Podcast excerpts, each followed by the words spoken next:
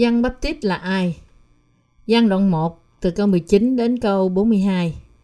Này là lời chứng của Giăng khi dân Juda sai mấy thầy tế lễ.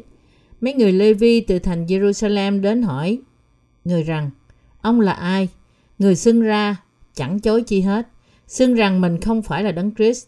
Họ lại hỏi, vậy thì ông là ai? Phải là Eli chăng? Người trả lời, không phải. Ông không, ông có phải là đấng tiên tri chăng? Người trả lời không phải. Họ bèn nói vậy thì ông là ai? Hầu cho chúng tôi trả lời cùng những người đã sai chúng tôi đến. Ông tự xưng mình là ai? Người trả lời ta là tiếng của người kêu trong đồng vắng rằng hãy ban đường của Chúa cho bằng như đấng tiên tri Esai đã nói. Những kẻ chịu sai đến cùng dân đều là người Pharisee. Họ lại hỏi rằng nếu ông chẳng phải đấng Christ, chẳng phải Eli, chẳng phải đấng tiên tri, thì cớ sao ông làm phép bắp tem? Giăng trả lời, về phần ta, ta làm phép bắp tem bằng nước, nhưng có một đấng ở giữa các ngươi mà các ngươi không nhận biết. Ấy là đấng đến sau ta, ta chẳng đáng mở dây dài ngày. Những việc đó đã xảy ra tại thành Bethany, bên kia sông Jordan là nơi Giăng làm phép bắp tem. Qua ngày sau, Giăng thấy Đức Chúa Giêsu đến cùng mình, thì nói rằng, kìa, chiên con của Đức Chúa Trời là đấng cất tội lỗi thế gian đi. Ấy về đấng đó mà ta đã nói, có một người đến sau ta, trỗi hơn ta, vì người vốn trước ta. Về phần ta, ta vốn chẳng biết Ngài, nhưng ta đã đến làm phép bắp tem bằng nước, để Ngài được tỏ ra cho dân Israel. dân lại còn làm chứng này nữa. Ta đã thấy Thánh Linh từ trời giáng xuống như chim bồ câu, đậu trên mình Ngài. Về phần ta, ta vốn không biết Ngài, nhưng đấng sai ta làm phép bắp tem bằng nước có phán cùng ta rằng đấng mà ngươi sẽ thấy thánh linh ngự xuống đậu lên trên ấy là đấng làm phép bắp tem bằng đức thánh linh. Ta đã thấy, nên ta làm chứng rằng, ấy, chính ngài là con đức chúa trời. Ngày mai dân lại ở đó với hai môn đồ mình. Nhìn đức chúa giêsu đi ngang qua, bèn nói rằng, kìa, chiên con của đức chúa trời. Hai môn đồ nghe lời đó, bèn đi theo đức chúa giêsu đức chúa giêsu vừa xây lại, thấy hai người đi theo mình, thì phán rằng, các ngươi tìm chi? Thưa rằng, rabbi, nghĩa là thầy thầy ở đâu? Ngài phán rằng hãy đến xem vậy hai người đi thấy nơi ngài ở và ở lại cùng ngài trong ngày đó lúc bấy giờ độ chừng giờ thứ 10 trong hai người đã nghe điều dân nói và đi theo Đức Chúa Giêsu đó, một là anh Rê, hai là Simon Phaolô. Trước hết người gặp anh mình là Simon thì nói rằng chúng ta đã gặp đấng Messi, nghĩa là đấng Christ. Người bèn dẫn Simon đến cùng Đức Chúa Giêsu. Ngài vừa ngó thấy Simon liền phán rằng, ngươi là Simon, con của Jonah, ngươi sẽ được gọi là Sepha, nghĩa là Phi-rơ. Qua phân đoạn kinh thánh này, đặc biệt từ câu 20 đến 31, Giăng Bách Tín hướng sự làm chứng về chính ông và Chúa Giêsu. Trước khi bắp tem cho Chúa Giêsu, Giăng Báp Tít đã làm chứng về phần ta Ta làm phép bắp tem bằng nước, nhưng có một đấng ở giữa các ngươi mà các ngươi không nhận biết. Ấy là đấng đến sau ta, ta chẳng đáng mở dây dài cho Ngài. Văn đoạn 1 câu 26-27 Ông cũng làm chứng rằng chức vụ của ông tiết lộ về Chúa Giêsu cho người Do Thái. Về phần ta, ta vốn chẳng biết Ngài, nhưng ta đã đến làm phép bắp tem bằng nước để Ngài được tỏ ra cho dân Israel. Để chứng minh rằng Chúa Giêsu thật sự là đấng Messiah, cứu Chúa của dân Do Thái đã chờ đợi bao lâu nay. Giăng bắp tít làm bắp tem ăn năn cho mọi người tại sông Giô-đanh và cũng làm bắp tem cho Chúa Giêsu nữa. Sau khi làm bắp tem cho Chúa Giêsu, ông cũng làm chứng rằng Chúa Giêsu chính là con Đức Chúa Trời. Ông nói, về phần ta, ta vốn không biết Ngài, nhưng đấng sai ta làm phép bắp tem bằng nước, có phán cùng ta rằng, đấng mà ngươi sẽ thấy Thánh Linh ngự xuống, đậu lên trên, ấy là đấng làm phép bắp tem bằng Đức Thánh Linh. Ta đã thấy, nên ta làm chứng rằng ấy chính Ngài là con Đức Chúa Trời. Giăng đoạn 1 câu 33 câu 34. Thật ra, ngay từ đầu Giăng Báp Tích đã biết Chúa Giêsu khi các thầy tế lễ và người Lê-vi khiêu khích cãi vã với ông. Giăng Báp Tích đã làm chứng về Chúa Giêsu. Ông đã làm chứng rằng Chúa Giêsu Christ, Ngài chính là đấng cứu thế của nhân loại. Ngoài ra, ông cũng làm chứng về Chúa Giêsu là ta đã thấy Đức Thánh Linh đáp trên đầu người, nên ta biết người là con Đức Chúa Trời. Nhưng giữa vòng người Pharisee có mấy kẻ không hiểu những điều mà dân Báp tích đã giảng dạy. Đó là vì những người này cứ nghĩ rằng Chúa Giêsu không phải là con Đức Chúa Trời mà cũng không phải là đấng Messi. Tuy nhiên, dầu họ tin hay không tin, việc làm chứng của dân bắp tít vẫn tiếp tục. Trong ngày sau, khi Chúa Giêsu chịu bắp tem, khi dân bắp tít đứng với hai môn đồ của ông, thấy Chúa Giêsu đi ngang qua, ông đã làm chứng rằng, kìa, chiên con của Đức Chúa Trời là đấng cất tội lỗi thế gian đi. Giăng đoạn 1 câu 29 sự miêu tả của ông là đúng bởi vì ông đã chuyển tất cả tội lỗi của nhân loại sang Chúa Giêsu bằng bắp tem của Ngài. Khi Chúa Giêsu đến để dân làm bắp tem, đầu tiên dân đã lúng túng rất nhiều để làm điều này. Nhưng Chúa Giêsu đã bảo ông, bây giờ cứ làm đi, vì chúng ta nên làm cho trọn mọi việc công bình như vậy. Matthew đoạn 3 câu 15 Và dân đã đặt hai tay của ông lên đầu Chúa Giêsu để chuyển tất cả tội lỗi của thế gian theo lệnh Ngài. Vì thế, ông đã làm chứng về Chúa Giêsu như đấng cứu thế của nhân loại, là đấng có thể nhận lấy tất cả tội lỗi của thế gian.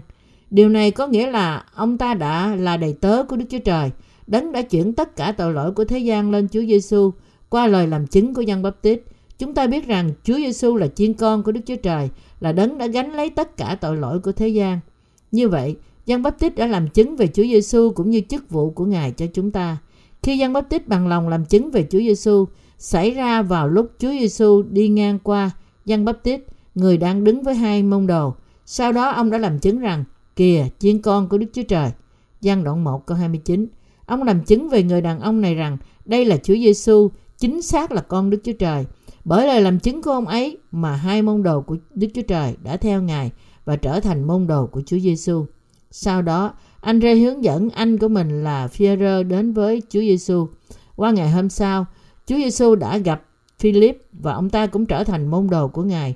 Rồi Philip đi đến gặp Nathanael và nói rằng chúng ta đã gặp đấng mà Môi-se đã chép trong sách luật pháp và các đấng tiên tri cũng nói đến đó. Ấy là Đức Chúa Giêsu ở Nazareth, con của Joseph. Nathanael đã nói với Philip, há có vật gì tốt ra từ Nazareth được sao? Philip yêu cầu Nathanael hãy đến xem. Giang đoạn 1 câu 45 đến câu 46. Na, khi Nathanael đến với Chúa Giêsu, Ngài nói với ông, này một người Israel thật, trong người không có điều dối trá chi hết. Giăng đoạn 1 câu 47. Nathanael rất ngạc nhiên khi nghe những lời này. Ông nói, Ồ, Ngài là ai mà có thể biết được mọi sự bên trong lòng tôi? Làm sao Ngài biết được? Ngài là con Đức Chúa Trời à? Chúa Giêsu nói với ông ta, quả thật, quả thật, ta nói cùng ngươi, các ngươi sẽ thấy trời mở ra và thiên sứ của Đức Chúa Trời lên xuống trên con người. Giăng đoạn 1 câu 51 Cũng vậy, sứ đồ Giăng cũng đã từng nói với Chúa Giêsu là đấng Mêsia, đấng cứu thế, như đã được viết bởi những tiên tri trong cựu ước. Đức Chúa Trời đã hứa gửi đấng cứu thế của nhân loại thông qua thân thể của một nữ đồng trinh và Ngài đã thật sự thực hiện điều này là Ngài đã hứa.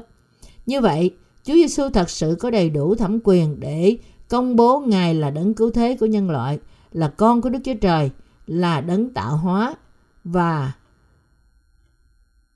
tạo dựng nên vũ trụ và vạn vật ở trong đó. Chúa Giêsu thật là con của Đức Chúa Trời và là đấng cứu thế của nhân loại.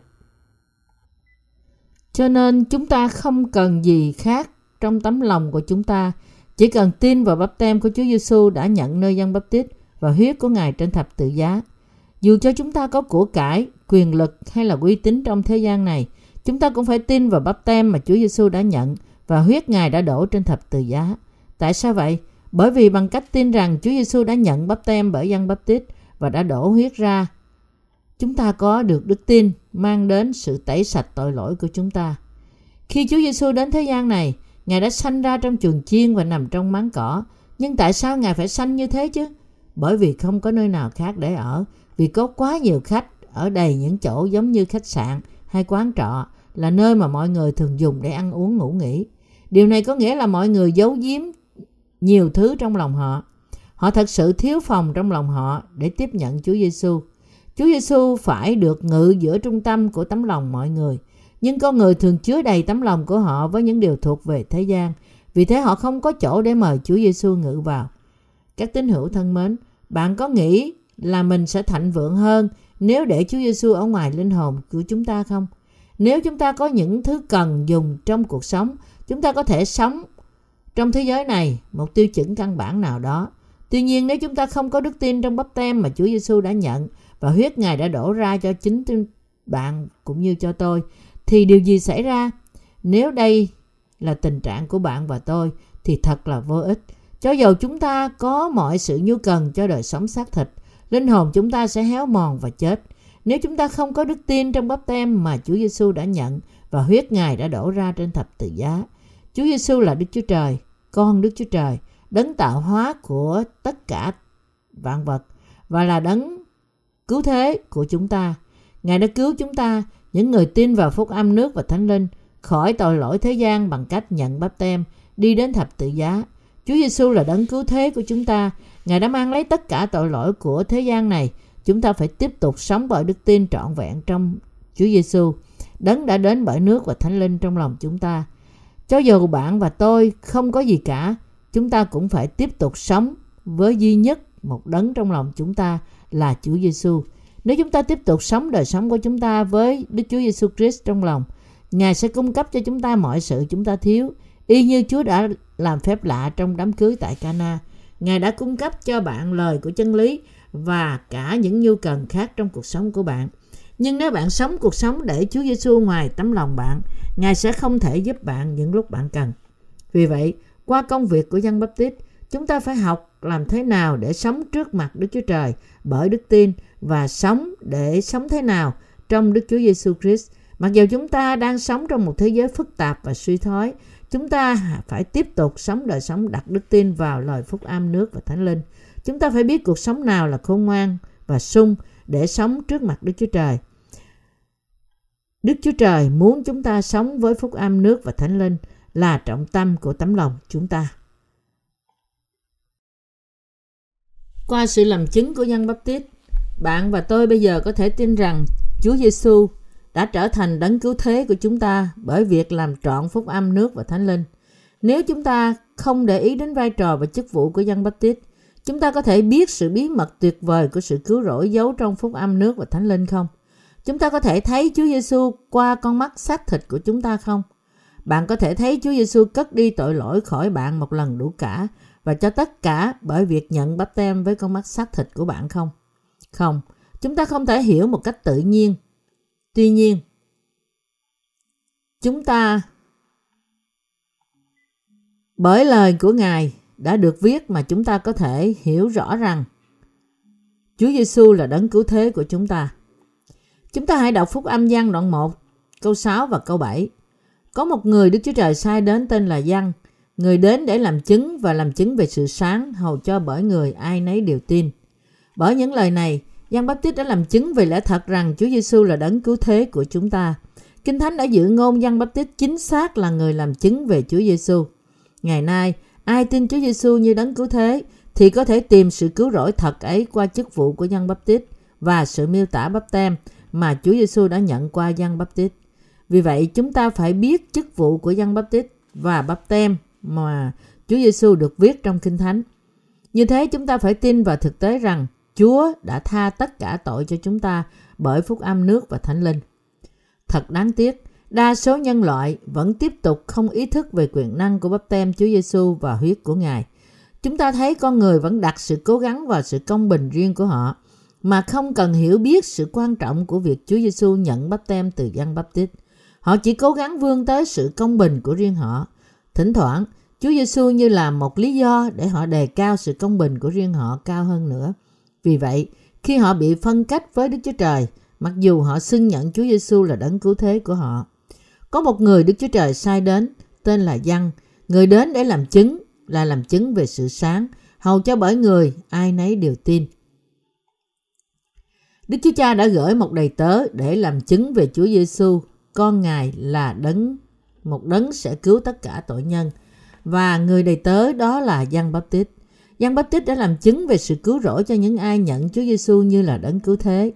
Chúng ta, những người đã nhận sự làm chứng của Giăng Tít là môn đồ của Chúa Giêsu, cũng làm chứng với người khác Chúa Giêsu là đấng cứu thế đã đến thế gian này bởi phúc âm nước và thánh linh. Tuy nhiên, nhiều người vẫn nói rằng Giăng Tít là người đã thất bại. Lý do là họ đã giải thích sai ngữ cảnh và ý nghĩa của Matthew đoạn 11 câu 2 câu 3. Bởi kết luận rằng Giăng Baptist nghi ngờ Chúa Giêsu là đấng Mêsia. Giăng có thật sự nghi ngờ Chúa Giêsu khi ông gửi môn đồ của ông cho Giăng cho Chúa Giêsu không? Không, tuyệt đối không. Giăng Baptist đã hăm hở gửi Chúa Giêsu, môn đồ của ông đến Chúa Giêsu và đã nói Ngài phải dấy lên còn tôi phải hạ xuống.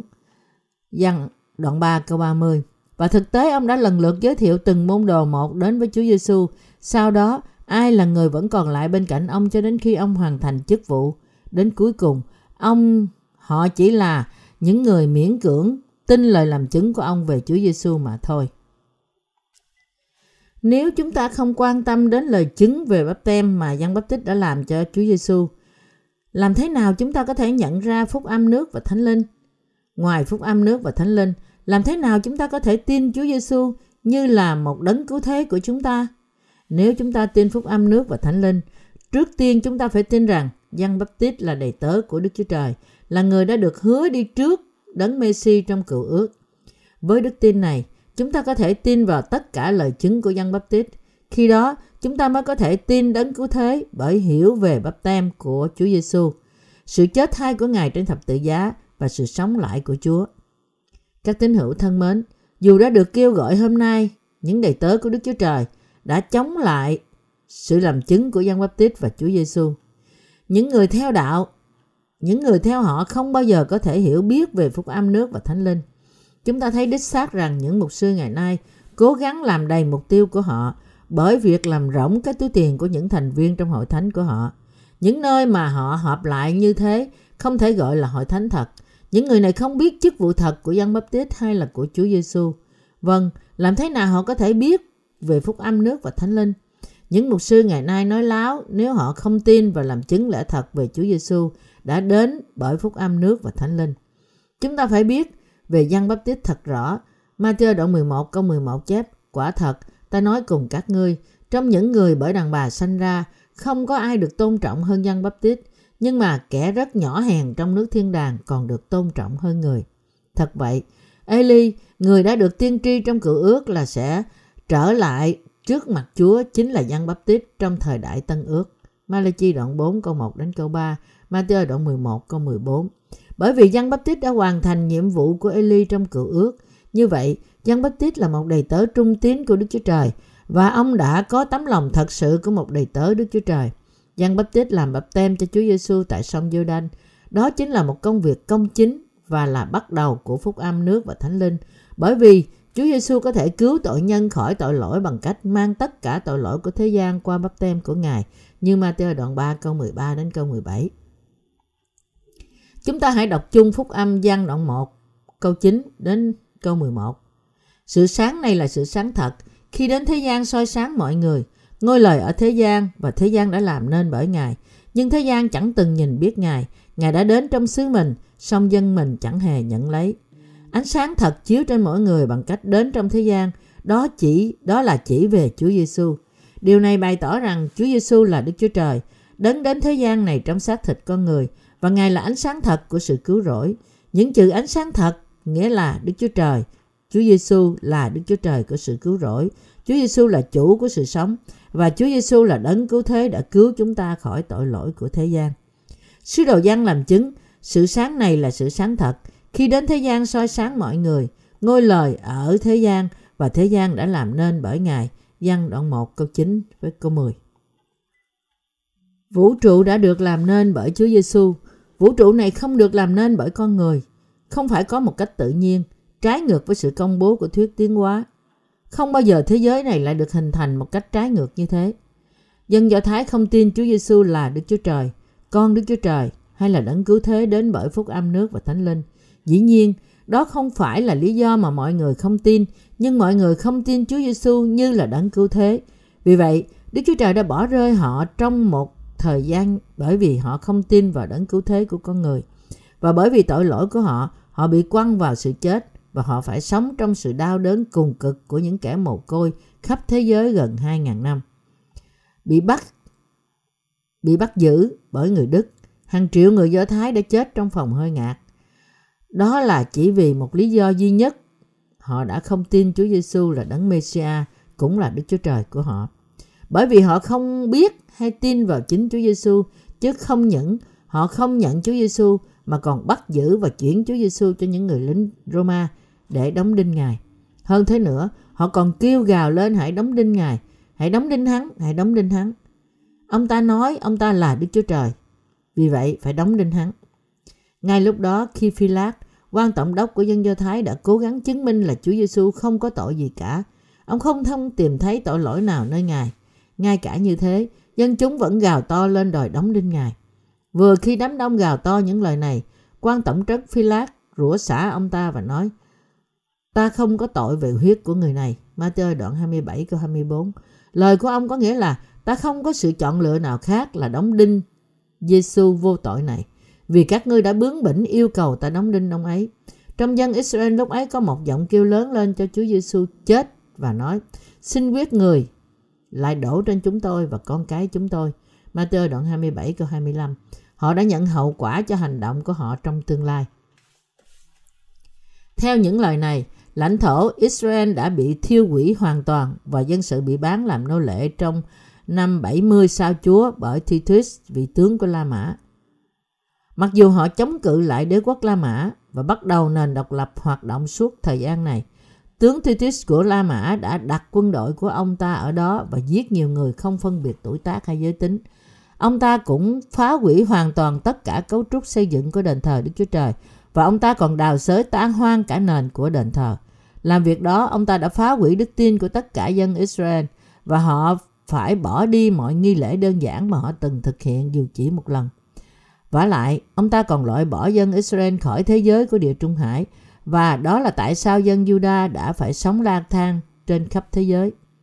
Bởi tội lỗi đứng trên đứng lên chống lại Đức Chúa Trời của họ và không tin vào Chúa Giêsu như Đức Chúa Trời và như đấng cứu thế của họ.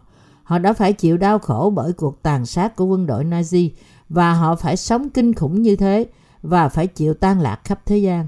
Điều này xảy ra bởi vì họ đã quyết liệt không nhận Chúa Giêsu như là đấng cứu thế của họ. Ngay cả bây giờ không ai không nhận ánh sáng thật sẽ phải đau khổ với những hậu quả giống như vậy. Giữa vòng các cơ đốc nhân, có những người đã sa ngã. Tại sao họ lại trở nên như vậy?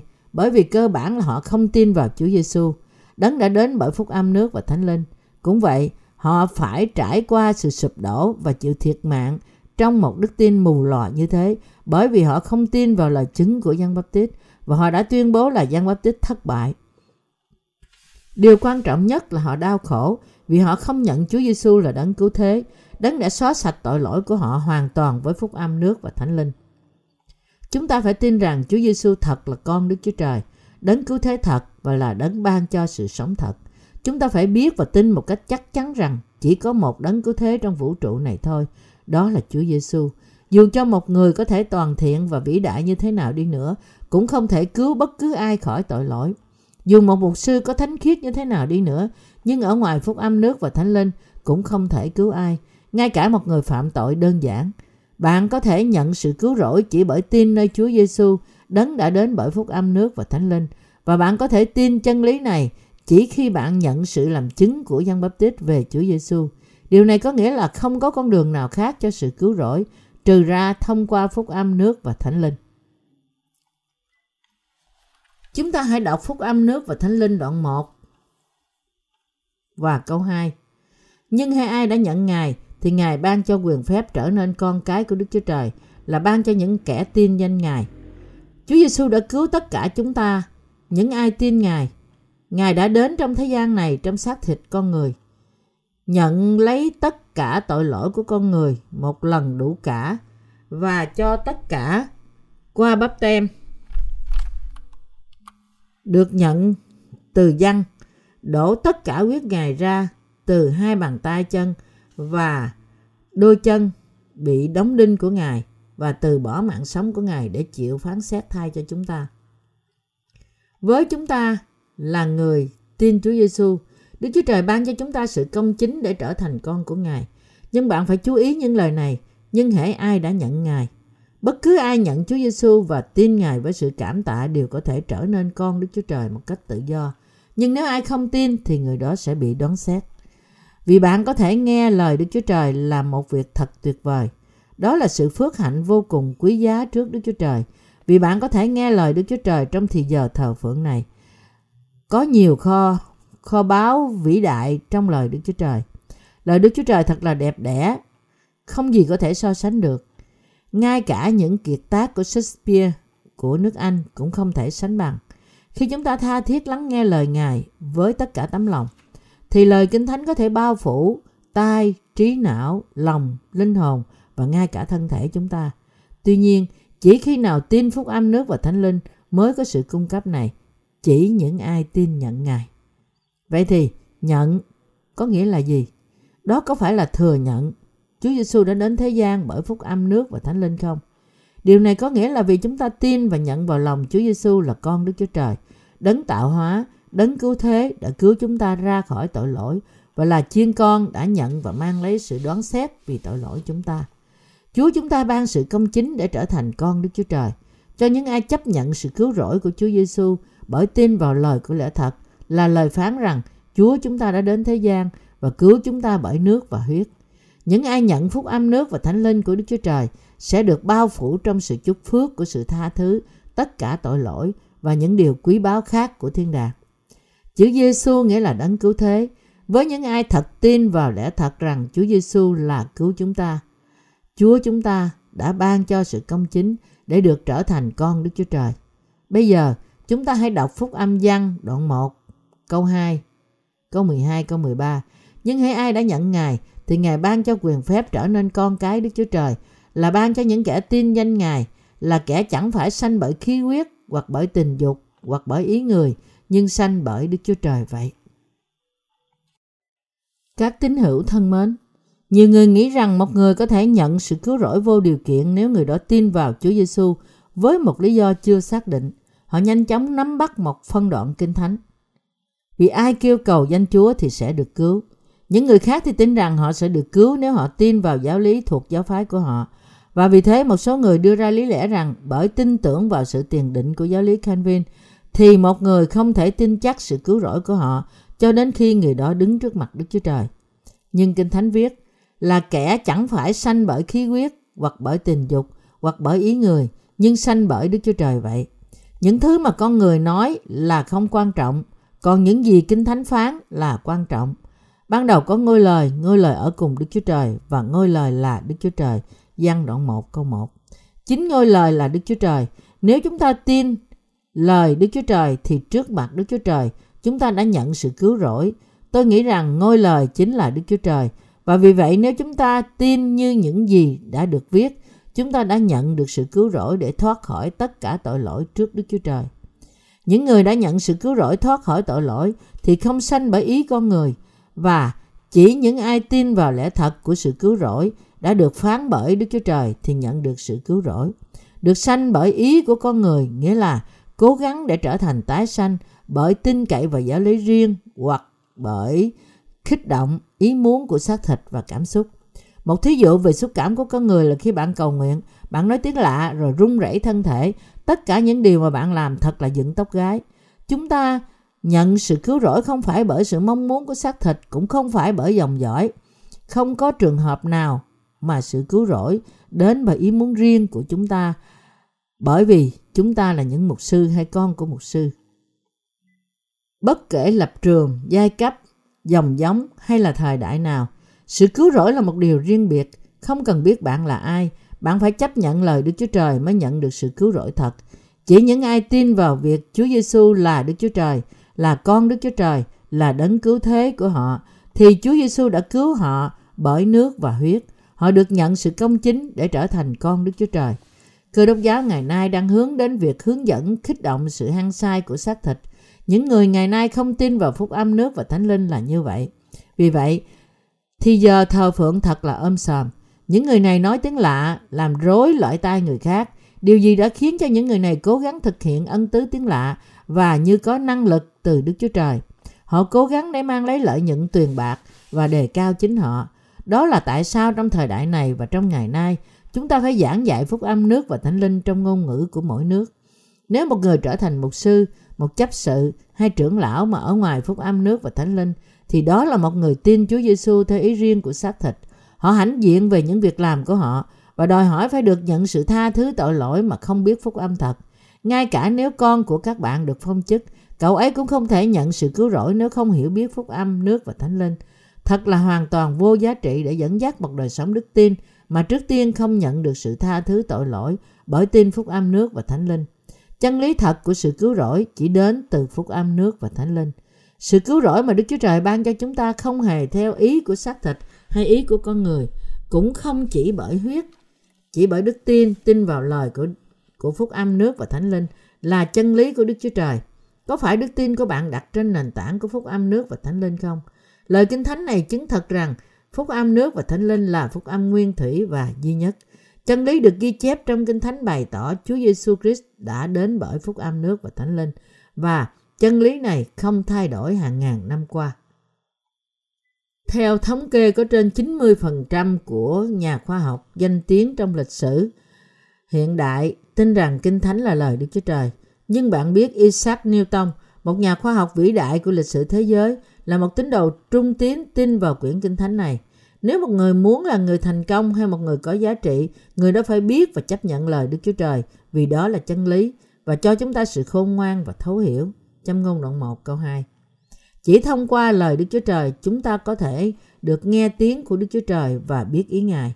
Và chúng ta cũng biết và tin vào đấng cứu thế là đấng đã đến bởi phúc âm nước và thánh linh. Hãy xem văn đoạn 1 câu 14. Ngôi lời đã trở nên xác thịt ở giữa chúng ta đầy ơn và lẽ thật. Chúng ta đã ngắm xem sự vinh hiển của Ngài thật như vinh hiển của con một đến từ nơi cha. Sự việc ngôi lời trở thành xác thịt nghĩa là Đức Chúa Trời, đấng tạo dựng chúng ta đã đến thế gian này như một con người. Và nó cũng có nghĩa là tất cả con người trên thế gian có thể gặp Chúa Giêsu qua lời Đức Chúa Trời. Lúc nhìn thấy Chúa Giêsu, dân người đã từng nhìn tận mắt và từng đã từng chạm tay vào Ngài, đã nói rằng Ngài là đấng đầy ơn và lẽ thật. Nó có nghĩa là chúng ta đã thấy sự vinh hiển của Đức Chúa Trời qua Chúa Giêsu. Đấng đã hóa thân trong sự vinh hiển của Đức Chúa Trời. Chúng ta đã thấy sự vinh hiển của Đức Chúa Trời qua Chúa Giêsu, qua lời Kinh Thánh. Chúng ta có thể thấy cách nào Chúa Giêsu đã cứu chúng ta ra khỏi tội lỗi và thấy thế nào Ngài đã cứu chúng ta qua bắp tem nhận từ dân, rồi sau đó bị chết trên thập tự giá và cuối cùng chiến thắng sự chết và đã sống lại. Chúng ta có thể thấy thế nào là sự công chính và tình yêu trọn vẹn của Đức Chúa Trời. Chúa Giêsu là Chúa của tình yêu, đấng đã cứu chúng ta ra khỏi tội lỗi một cách vô điều kiện. Qua Chúa Giêsu, Đức Chúa Trời đã bày tỏ cho chúng ta tất cả sự vinh hiển, quyền năng, thánh khiết của Ngài và như thế như thế nào là sự công chính và lòng thương xót của Ngài? Chúa Giêsu là đấng đầy ơn và lẽ thật. Chúng ta đã đến để nhận sự cứu rỗi cho tất cả tội lỗi của chúng ta bởi tin nhận món quà cứu rỗi từ Chúa Giêsu. Đấng đã đến bởi nước và Thánh Linh. Chúa chúng ta đã cứu chúng ta ra khỏi tội lỗi là một món quà vĩ đại của thế giới, cho thế giới. Chữ grace đúng nghĩa là biết ơn.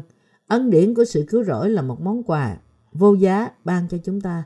Chúa Giêsu đã cứu chúng ta ra khỏi thế gian một lần đủ cả bởi sinh ra trên thế gian này, nhận bắp tem từ dân bắp tít, đổ huyết Ngài ra và sống lại từ trong sự chết. Đây là ân điển cứu rỗi của Đức Chúa Trời.